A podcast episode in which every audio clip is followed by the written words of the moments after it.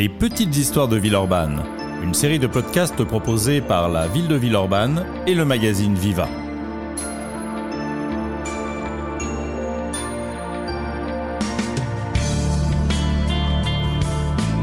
C'est à une enquête que nous vous convions aujourd'hui sur les pas de Sherlock Holmes. Mais Sherlock Holmes à la cure. Sous l'Ancien Régime, les curés de Villeurbanne se muèrent plus d'une fois en détective. Retour sur certaines de leurs affaires.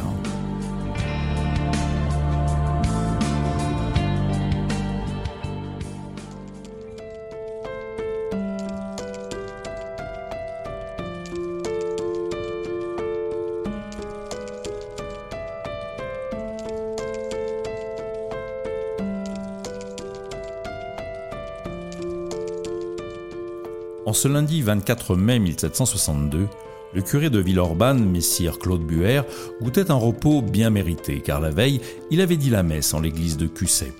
Mais des coups à la porte du presbytère, puis des cris viennent interrompre le moment de détente qu'il s'était accordé. Venez vite, messire curé, un homme se meurt. Qui donc?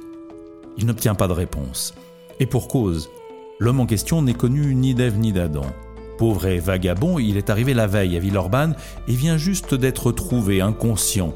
Après l'enclos du domaine de messieurs les Antonins, situé dans cette paroisse, secteur qui correspond aujourd'hui à la rue du 4 août. Notre curé gagne aussitôt les lieux, où un attroupement déjà l'attend. D'évidence, le pauvre homme est tombé et s'est meurtri de la chute. Alors vite, les domestiques du domaine le portent dans une écurie, mais, je cite, comme il paroissoit très mal, on le voulut mettre dans un tombereau, une charrette, pour le conduire à l'hôpital de Lyon, et en même temps, il expira. Monsieur le curé se désole, il n'a même pas pu entendre le mourant en confession et ne sait donc pas si c'est un bon chrétien. Va-t-il seulement pouvoir l'enterrer dans la terre sacrée du cimetière? Face à ce dilemme, le prêtre se mue en enquêteur.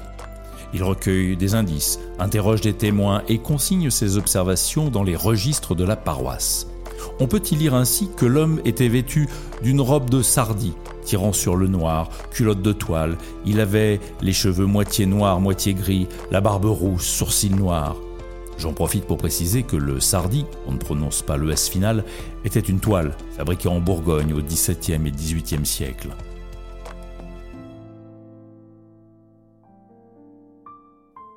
Quant aux maigres indices recueillis, c'est toujours ça de prix au cas où la famille de l'inconnu le chercherait à Villeurbanne dans les jours ou les semaines à venir.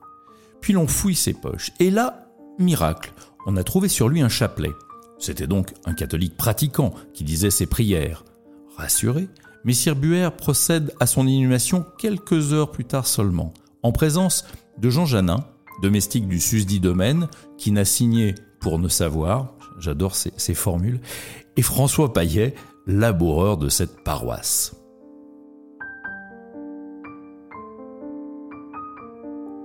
Au moins une fois par an, ou peu s'en faut, le curé de Villeurbanne s'improvise ainsi en Sherlock Holmes. Un enfant abandonné est-il trouvé au pied d'une croix ou devant la porte d'une maison? C'est lui qu'on court chercher, ainsi que les représentants de la justice seigneuriale, comme ce jour de juin 1786, où un bébé est découvert sur la croix de la Ferrandière, avec un billet qui annonce qu'il a été baptisé et qu'on lui a donné le nom de marin. Fréquentes aussi sont les découvertes de noyés, charriés par les eaux du Rhône puis déposés sur ses rives. Ainsi en 1762, 1769, 72, 74, 75 ou encore en 1779. À chaque fois, le prêtre et les représentants du Seigneur enquêtent, fouillent les poches, décrivent le moindre détail qui permettrait de donner un nom aux infortunés auxquels le fleuve a ravi la vie. Et ces efforts paient. Ainsi, en février 1774, après avoir donné la sépulture ecclésiastique au corps d'un homme qui paroit âgé d'environ 70 ans et à qui l'on croit être de la maison de la Charité de Lyon, trouvé noyé sur la dite paroisse. Eh bien, le curé Franchet se met en relation avec l'hôpital de la Charité et finit par identifier le défunt. Il se nommait Claude Mion, suivant le certificat à nous adressé par Messire Isaac, prêtre et économe de ladite Charité, et il était âgé de 67 ans.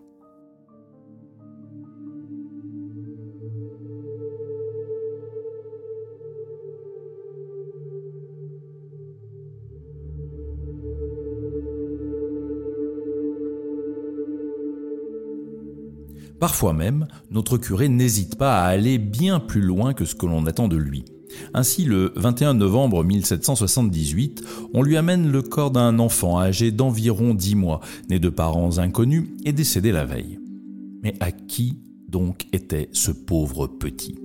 Le prêtre interroge sans relâche les témoins. Il découvre la personne qui l'avait amené à Villeurbanne, un prénommé François, maître chapelier demeurant à la Guillotière et habitant dans la maison du seigneur Praz, maître boulanger au dit lieu. Il revient à la charge, obtient le nom du chapelier en question, un certain Miel, et il finit par découvrir l'identité de la famille Dugonne. Je cite encore. Il avoit pour père François Russillon, marchand, le témoin n'ayant pu nous donner d'autres indices des qualités et de l'état de cet enfant. L'énigme étant résolue, Messire Franchet sermonna probablement le père du bébé, puis il raconta l'affaire dans son registre, pour que les siècles à venir en soient témoins.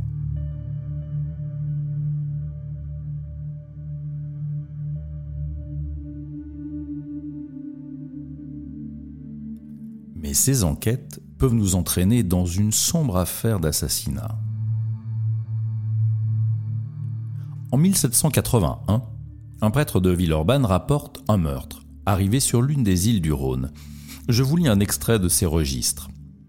Ce jour 15 octobre 1781, nous, sous-signés vicaires de Villeurbanne, avons donné la sépulture ecclésiastique au corps d'un homme trouvé mort dans l'île Chevaline, dépendante de notre paroisse, y ayant été reconnu par deux témoins, Jean Paillet et Pierre Mertier, garde de la dite terre et habitant du dit lieu. Le dit défunt, paroissant âgé d'environ 17 ans, cheveux châtains et courts, et ayant été dépouillé entièrement de tous ses habits, et ayant reçu sur l'œil gauche un coup violent, ainsi qu'un coup de couteau sur la nuque du col. Le dit homme ayant été reconnu dans cette situation par les officiers de la juridiction d'après le procès verbal fait par eux et l'ordonnance d'inhumation par eux à nous signifier après avoir demeuré environ 48 heures exposé sans qu'il ait été reconnu, personne n'ayant connaissance ni de son nom, ni de son état. Nous avons adressé le présent acte en présence de Jacques-François Amblard, procureur d'office de la dite terre, et de Jean Paillet, garde de la dite terre, et de plusieurs autres qui ont signé pour ne savoir. Le mystère n'a pas été résolu sur le meurtre de ce jeune homme, mais le curé, lui, a bien mené l'enquête.